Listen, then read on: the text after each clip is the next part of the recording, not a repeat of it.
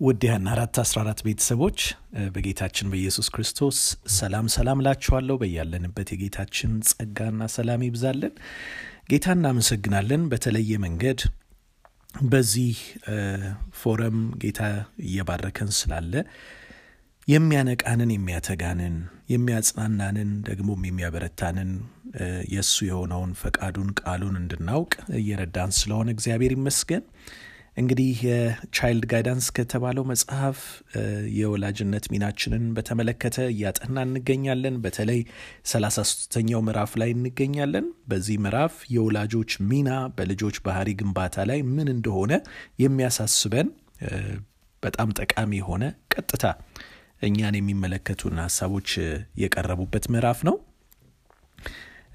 በቀደሙት ሶስት ክፍሎች ይህ ኃላፊነታችን ምን ያህል ወሳኝ እንደሆነ እንደዚሁም የወላጆች ኃላፊነት በልጆች ባህሪ ግንባታ ዙሪያ በተለይ በቤት ውስጥ ትልቅ ስፍራ ሊሰጠው እንደሚገባ በመቀጠልም ልንስታቸው የማይገባ ነገሮች ምን እንደሆኑ ተመልክተን ነበር። በዚህኛው የጥናታችን አራተኛ ክፍል ደግሞ እንደዚሁ በሕይወታችን ይህንን በቅደም ተከተል ማስያዝና ይህን አስቀድሞ መያዝ እንደሚገባን ይህን ኃላፊነታችንን የሚያሳስበንን ሀሳብ እናጠናለን። ከዛ በፊት ግን እግዚአብሔር እንዲያስተምረን እንጸልይ። እግዚአብሔር አፍቃሪ አባት እናመሰግንሃለን። ስለ ረዳህን ስላገዝከን ተመስገን። አሁንም ደግሞ መልእክትህን በምንቀበልበት ጊዜ በተከፈተ ልብ ደግሞም ካንተ ሀሳብ ጋር የሚስማማን አእምሮ እንድትሰጠን እንጸልያለን። የምትናገረንን የምናደርግበትንም ኃይል አንተ ስጠን። ስለ ሰማህን ተመስገን። በጌታ በኢየሱስ ስም አሜን። እንግዲህ የዚህ ቀጣዩ ክፍል ርዕስ ምን ይላል? ንጹሕ ቤት ግን ያልተገሩ ወይም ያልሰለጠኑ ልጆች የሚል ሀሳብ አለው። ወደ ውስጥ ገብተን ስናነብ የበለጠ ሀሳቡን እንረዳለን። አነባለው። እንደዚህ ይላል። ስለ አንዲት እናት በማንሳት ነው የሚጀምረው። ጸሐፊዋ አንዲት እናትን አየሁ ትላለች እና ይችን እናት ትገልጣታለች እንዲህ በማለት ነገሮችን አብጠርጥሮ የሚያይ ዓይን ያላትን እናት አይቻለሁ ትላለች። አንዲት እናት የዚች እናት ዓይኖች በቤቷ ውስጥ ያሉ ዕቃዎች ቀለማቸው አብሮ የሚሄድ የማይሄድ መሆኑን አጥርተው ያያሉ። ነገሮች ሁሉ በጣም ማች የሚያደርጉ ወይም አብረው የሚሄዱ እንዲሆን የምትፈልግ እናት ናት በቤቷ ውስጥ። እርሷ ባለችው ጊዜ ደግሞ ቤቷ በደንብ ተጸድቶ እንዲያልቅ እንዲያውም አካላዊና መንፈሳዊ ጤንነትን እንኳን መስዋዕት ታደርጋለች። ነገሮች በጣም ንጹሕ እንዲሆኑ ትፈልጋለች። እሷ በምትፈልገው ጊዜ ደግሞ ያ ሁሉ ተከናውኖ እንዲያልቅ ለማድረግ ከምታደርገው ጥድፊያና ጫና የተነሳ አካላዊና መንፈሳዊ ጤንነትን እንኳን መስዋዕት ታደርጋለች። እንግዲህ አስቡ ምን አይነት እናት እየተገለጠች እንዳለ በዚህ ቦታ ላይ በጣም ለቤቷ የምትጠነቀቅ ነገሮችን ሁሉ በተስተካከለ ሁኔታ ቤቷ ውስጥ እንዲሆኑ የምትፈልግ ዕቃዎቹ፣ ንጽህና፣ ሁሉ ነገር ምንኛ ደስ የሚያሰኝ ጥሩ የሆነ የአንድ ሰው ሊቀዳጀው የሚችል ባህሪ ነው ብለን ልናስብ እንችላለን። ግን ይላል ይቀጥልና፣ ነገር ግን ልጆቿ በየጎዳናው ላይ የሚዘዋወሩ የሚራወጡ፣ ለጎዳና ላይ ትምህርት ቤት የተተዉ ናቸው። ይህንን ነው እንግዲህ እንደ ችግር ነቅሰን የምናወጣው።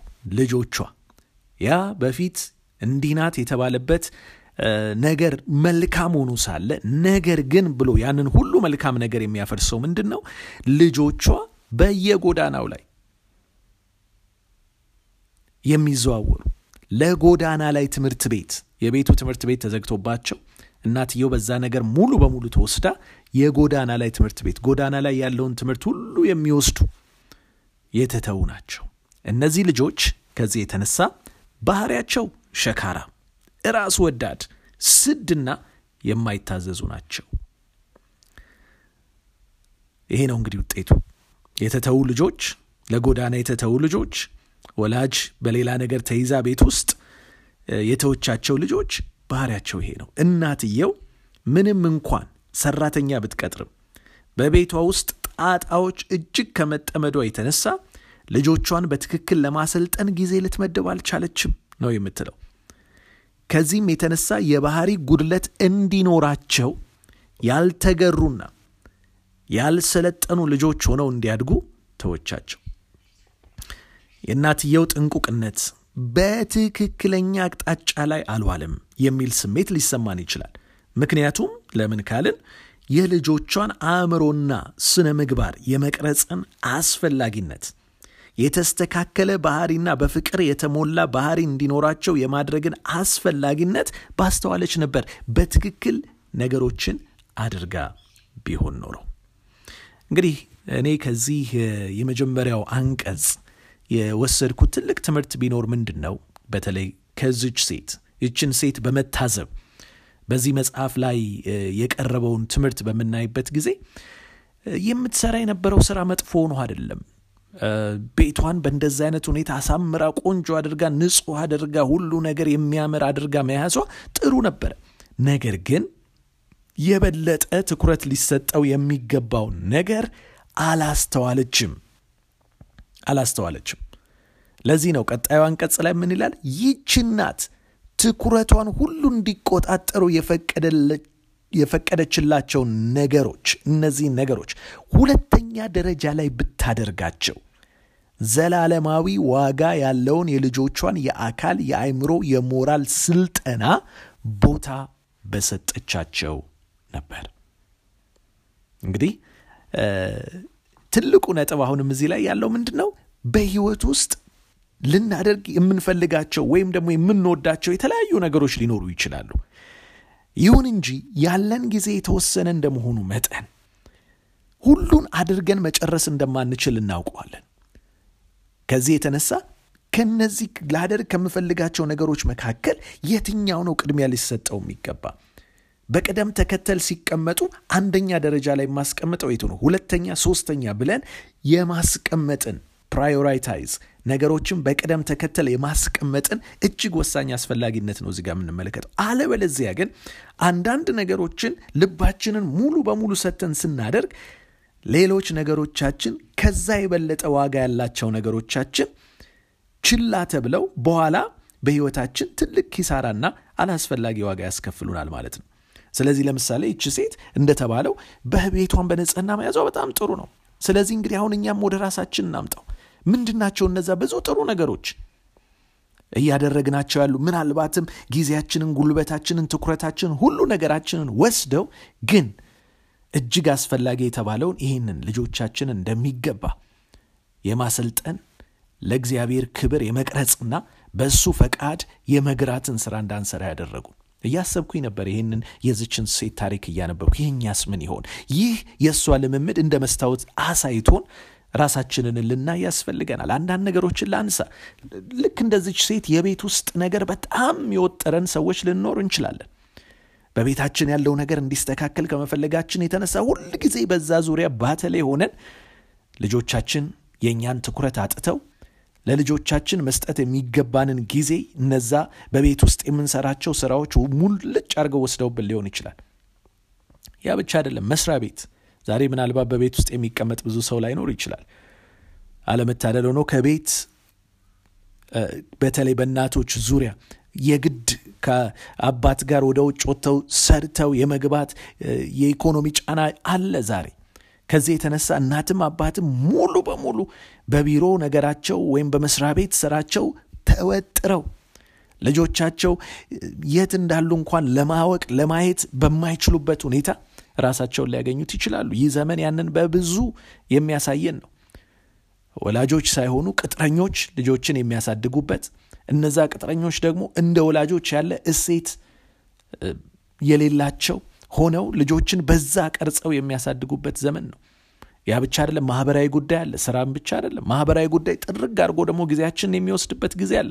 ከመስሪያ ቤት እንኳን የተረፈችውን ጊዜ ደግሞ ከሌሎች ሰዎች ጋር ባለን ኔትወርክ ባለን መረብ በስልክ ሊሆን ይችላል፣ በሌላ ነገር ሊሆን ይችላል፣ እያወራን እየተያያዝን ግን ለልጆቻችን አሁንም ጊዜ የለም። ቀን ስራ ነን። ከስራ ከተመለስን በኋላ ደግሞ ወይ ከዘመድ ጋር እያወራን ነው፣ ወይ ከጓደኛ ጋር እያወራን ነው። ዛሬ ሰዎችን በቀላሉ የማግኘት እድሉ አለን በእጃችን ላይ ባሉ የቴክኖሎጂ እቃዎች። ከዚህ የተነሳ ያም ጊዜያችንን ሙልጭ አድርጎ ይወስደዋል። ለልጆቻችን የሚተርፍ ጊዜ የለም። ያ ብቻ አይደለም፣ የሀገር ጉዳይ ደግሞ የሚወስደን ሰዎች አለን። የፖለቲካው ነገር ዛሬ አንድ ሲፈጠር ሌላ ነገር ደግሞ ነገ ሲመጣ ያንን ስንከታተል አንዱን ዜና ሰምተን ሳንጨርስ ሌላው ዜና notification ኡን ብቅ ሲያደርግ አንዱን ስናባርር ሌላውን ስንከተል ያም ጊዜያችንን ጥርግ ልጆቻችን የት እንዳሉ አንዱን iPad ይዘዋል፣ አንዱን መጫወቻ ይዘዋል፣ አንዱን ነገር ይዘዋል፣ ተለኩሰዋል እዛ ላይ። እኛ ግን የለንም፣ እኛ ግን የለንም። አዎ የራሳችን ራሱ social media ዎች ላይ ያለን ትኩረት ምናልባት የቤተ ክርስቲያንም አገልግሎት ሊሆን ይችላል። አንዳንዶቻችን በቤተ ክርስቲያን በአገልግሎት በዚህ በዛ በጣም busy ነን፣ ባተሌ ነን፣ ተወጥረናል። ከዚህ የተነሳ የለም ጊዜ ለልጆቻችን። አሁንም ልጆቻችን ያንም ባዶ ጊዜያቸውን ጎዳና ላይ ነው። ልክ እንደዛች ሴት ዛሬ ምናልባት ጎዳና ላይ ወጥቶ የሚጫወት ልጅ የለም፣ ግን በኢንተርኔቱ ጎዳና ላይ፣ በ game ኡ ጎዳና ላይ፣ በእጃቸው ላይ ባለ የተለያየ ኤሌክትሮኒክስ ጎዳና ላይ የተበተኑ ስንት ልጆች ናቸው ያሉት? የጎዳና ላይ ትምህርት ቤት የነዚህ የኤሌክትሮኒክስ ጎዳና ላይ ትምህርት ቤት ተማሪዎች ሆኑ። እንግዲህ ወገኖቼ በአጭር ቃል የዛሬው ትምህርት ወደ እኛ ይዞ ሊመጣው የሚገባ ወሳኝ የሆነ መልእክት ቢኖር ቅደም ተከተል በሕይወታችን ማስያዝ እንደሚያስፈልገን ነው። ለዚህ ነው ይህን አረፍተ ነገር ደግሜ ያነባዋለሁ። ይህች እናት ትኩረቷን ሁሉ እንዲቆጣጠሩ የፈቀደችላቸውን እነዚህን ነገሮች ሰከንደሪን ሁለተኛ ደረጃ ብታደርጋቸው፣ ለምን ከነሱ የሚቀድሙ ነገሮች ስላሉ። የትኛው ነው የሚቀድመው? ዘላለማዊ ዋጋ ያለውን የልጆቿን የአካል የአይምሮና የሞራል ስልጠና ቦታ በሰጠች ነበረ። ያ ነው እንግዲህ ሊቀድም የሚገባ የነበረው። አንድ ጊዜ ያነበብኩትን ታሪክ አስታውሳለሁ። ጥሩ ገላጭ ሊሆን ስለሚችል ላንሳላችሁ እዚህ ላይ አንድ ሰው ነበርና ምናልባት ይሄ light house የሚባል ነገር እናውቅ ይሆናል። በባህር ዳርቻዎች አካባቢ በትልቁ ከፍ ተደርጎ እንደ ማማ የሚሰራ ቤት ነው። እዛ ላይ ከላይ በማማው አናት ላይ በላይት ሀውሱ አናት ላይ ብርሃን ይበራል እና መብራት አለበት እዛ ጋር በተለይ በጨለማ ከሩቅ የሚመጡ መርከቦች ያንን ወደብ እንዲያገኙት በጣም ይረዳቸዋል። አለበለዚያ ለብዙ ግጭት ይዳረጋሉ እና ያ ሁል ጊዜ መብራት አለበት እና ይህ ሰው የዛ ተቆጣጣሪ ነበር ይላል። አንድ ጊዜ ዘይቱ ሊያልቅበት ሆነ፣ መብራቱ ሊጨልምበት ሆነ እና ዘይቱን ሊገዛ ይሄዳል። ራቅ ብሎ ነበር የሄደው። ከዛ በኋላ ዘይቱን አግኝቶ ቶሎ ብሎ መጥቶ ማታ እንዳይጨልም ለመሙላት በሚመለስበት ጊዜ የተለያዩ ሰዎች መንገድ ላይ እያገኙ ያቆሙታል እና በመጀመሪያ ያገኘችው አንድ በጣም አሮጊት ሴት ነበረች ባሏ የሞተባት እና እባክን ቤቴ ጨለማ ላድር ነው ዛሬ። እና ዘይት የለኝም። እንደው ካለ ዘይት ላይ ባክን ትንሽ አካፍለኝ ትንሽ ጠባ አድርግልኝ በዚች ሙላልኝ ትለዋለች። ከዛ በኋላ ምን በቃሽ ትንሽ አደለች ይልና ለእሷ የተወሰነውን ይሰጣል። ከዛ በኋላ ደግሞ አሁንም አለፍ ሲል ሌላ ደግሞ እንደዚሁ አንድ በጣም የተቸገረ አዛውንት ያገኝና እሱም ተመሳሳይ ጥያቄ ይጠይቀዋል። ለእሱም ጠብ ያደርጋል።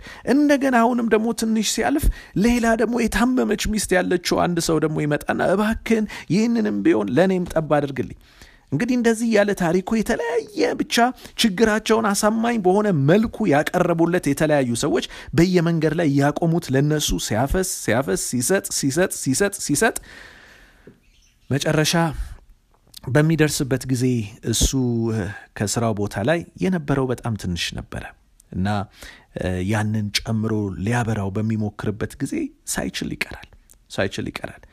እንግዲህ በመጨረሻ ጨለማ ይሆንና ይላል ታሪኩ በዛ ምሽት ወደዛ ወደብ ሊመጡ የነበሩ ሁለት መርከቦች ከሩቅ አቅጣጫቸውን ስተው ያንን light house ወይም መብራቱን ባለማግኘታቸው የተነሳ ተጋጭተው ብዙ ሰዎች በነዛ መርከቦች ውስጥ የነበሩ እንደጠፉ ህይወታቸው እንደጠፋ ይናገራል። እና የታሪኩ መልእክት ምንድን ይላል? በህይወቱ ውስጥ ብዙ መነሻ ላይ እንዳልኩት ልናደርግ የምንፈልጋቸው ወይም ደግሞ እዚህም እዛም በጎ የሚመስሉ ደግሞ በጎ የሆኑ ነገሮች አሉ ግን ሁሉን ማድረግ አንችልም።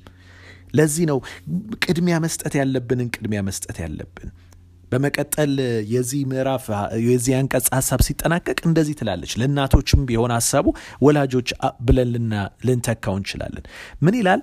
የእናትነት ኃላፊነትን የወሰዱ ሁሉ አባቶችም ብንሆን ልጆቻቸው የሚከተሉት ነገሮች እንዲኖሯቸው የማስተማር እጅግ የተቀደሰ ግዴታ ለእግዚአብሔርና ለልጆቻቸው እንዳለባቸው ሊሰማቸው ይገባል እንግዲህ ቅደም ተከተል ስናሲዝ ልጆችን የማሰልጠን የገዛ ልጆቻችንን በእግዚአብሔር ነገር የመቅረጽ ኃላፊነት ዋጋው ከፍ ያለ እንደሆነ እጅግ ትልቅ ስፍራ ልንሰጠው እንደሚገባ ነው እንግዲህ እያሳሰበን ያለውና ምንድን ነው የሚለው? ይህ ኃላፊነት ለእናቶች በተለይ እንደዚሁም ለአባቶች ምንድን ነው ነው የሚለው? በተለይ እንግሊዝኛው አማርኛውን ጥሩ ለማምጣት አልቻልኩም። ግን the most solemn obligation በጣም በጣም በተለየ ሁኔታ ልናየው የሚገባ የተቀደሰ የሚያስፈራው ልንለው እንችላለን።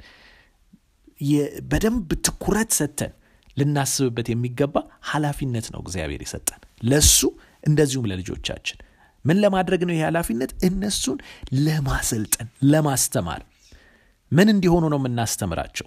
እንግዲህ ቀጥሎ በመጨረሻ የቀረቡትን ሀሳቦች ላንሳ።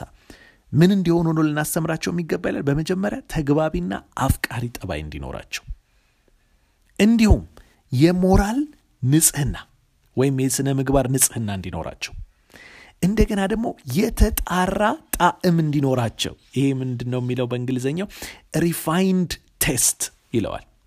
ጣዕማቸው ነገሮችን የሚያጣጥሙበት okay? ይሄ ይመቸኛል ይሄ አይመቸኝም ይሄን እወደዋለሁ ይሄን አልወደውም የሚሉበት ጣዕም ማለት ነው። refined ሊሆን ይገባል የተጣራ ሊሆን ይገባል። ዝም ብሎ የወረደውን ተራውን ነገር የሚያገበሰብሱ እንዲሆኑ እንደዛ አይነት ጣዕም እንዲኖራቸው ከተተዉ ልጆች ይጎዳሉ። ስለዚህ ጣዕማቸው refined እንዲሆን የበለጠውን እንዲመርጡ የበለጠውን ይህንን ነው የምወደው ማለት እንዲችሉ ልናሰለጥናቸው ይገባል። ያ ብቻ አይደለም። እንደገና ደግሞ የተወደደ ባህሪ እንዲኖራቸው። lovely in character ባህሪያቸው የተወደደ እንዲሆን ልናሰለጥናቸው ይገባል። ይህንን ለማድረግ ነው እንግዲህ የማስተማር እጅግ የተቀደሰ ግዴታ። ለእግዚአብሔር እንደዚሁም obligation ቱ ለልጆቻችን ራሱ እንዳለብን የዛሬው ትምህርት ያሳየናል ማለት ነው። እንግዲህ በአጭሩ ስንቋጭ የዛሬ ንባባችን አንድ ነገር በልባችን ውስጥ ጥሎልን ስናሰላስለው ልንለው የሚገባ ነገር ቢኖር ምንድን ነው ቅደም ተከተል በህይወቴ ምን ይመስላል? ነገሮችን በቅደም ተከተል ሳስቀምጥ ለየትኛው ነው ብዙ ጊዜ እየሰጠውኝ ያለሁት? ለየትኛው ነው ብዙ ገንዘቤን እያወጣው ያለሁት? ለየትኛው ነው ብዙ ልቤን የጣልኩበት ነገር? ብለን ነገሮቻችንን እንደገና እንቃኛቸው ምናልባት ከዚህ ዘላለማዊ ትርፍና ዋጋ ካለው ልጆቻችንን በእንደዚህ አይነት መልኩ የማሰልጠን የመቅረጽ በመለኮት አምሳል የመስራት ኃላፊነታችን በላይ ያደረግናቸው ነገሮች በእርግጥ ከዚህ በላይ ዋጋ ያላቸው ናቸው የሚለውን ራሳችን እንፈትሽ። ከዛ በኋላ በእግዚአብሔር ጸጋ ቅደም ተከተላችን እናስተካክል። የማርያምና የማርታን ታሪክ እናስብ ማርታ እንደዚሁ ባተል የሆና ላይታች እያለች ነበር። ማርያም ግን ከጌታ እግር ስር ቁጭ አለች እና ከዛ ጌታ ምን አለ? ማርታ ማርታ አንቺ በብዙ ትባክኛለች የሚያስፈልገው ግን አንድ ነገር ቅደም ተከተል ማለት ይሄ ነው። እነዚያ የምታዘጋጃቸው መጥፎ ነው አይደለም ግን ከዚህ ሊቀድሙ አይችሉም ነበር ያላት። ልክ እንደዛ ሁሉ እኛም ብዙ ነገሮች እያባከኑን ሊሆን ይችላል ግን ይህ እጅግ የተቀደሰ የተባለውን ግዴታችንን ምን ያህል የሚገባውን ቦታ ሰጥተነዋል የሚለውን ራሳችንን ልንፈትሽ ያስፈልጋል። እንግዲህ መንፈስ ቅዱስ ሲወቅሰን መንፈስ ቅዱስ እንደዚህ ውስጣችንን ሲያሳየን ደግሞ በሱ ጸጋ ነገሮችን ልንለውጥ የምንችልበትንም ኃይል ይሰጠናልና ያንን ኃይል ደግሞ እንዲሰጠን ጸሎት አድርገን እንጨርሳለን። እንጸልይ። እግዚአብሔር አባት እናመሰግናለን። በእርግጥ ዛሬ ቅደም ተከተል በሕይወታችን ያስያዝናቸውን ነገሮች እንድንፈትሽ ቃልህ ወደ እኛ ስለመጣ ተመስገን ዛሬ እንደዚች ሴት ዛሬ በጥናታችን እንዳየናት ሴት እኛም ብዙ የተያዝንባቸው መልካም የሚመስሉ ጥሩ የሚመስሉ ደግሞም ልባችንን የገዙት ነገሮች አሉ። ነገር ግን ጌታ ሆይ የሰጠህንን የተቀደሰና ትልቅ ኃላፊነት ዘላለማዊ ትርፍና እሴት ያለውን ኃላፊነት ይኸውም ልጆቻችንን በአንተ አምሳሌ መቅረጽን ግዴታችንን በዚህ የቅደም ተከተል ዝርዝራችን ውስጥ የት ቦታ እንዳስቀመጥ ነው እንድናይና የሚገባውን ቦታ እንድንሰጠው በኋላ የምንደሰትበትን አዝመራ የምንሰበስብበት ለአንተ ክብርም ደግሞ የሚሆን ነዶ ይዘን በፊት የምንታይበት መስክ እንዲሆንልን የልጆቻችን ሕይወት እንጸልያለሁ። ስለ ሰማህን ተመስገን። በበረከት አውለን በሁሉ አንተ ምራን። በጌታ በኢየሱስ ስም አሜን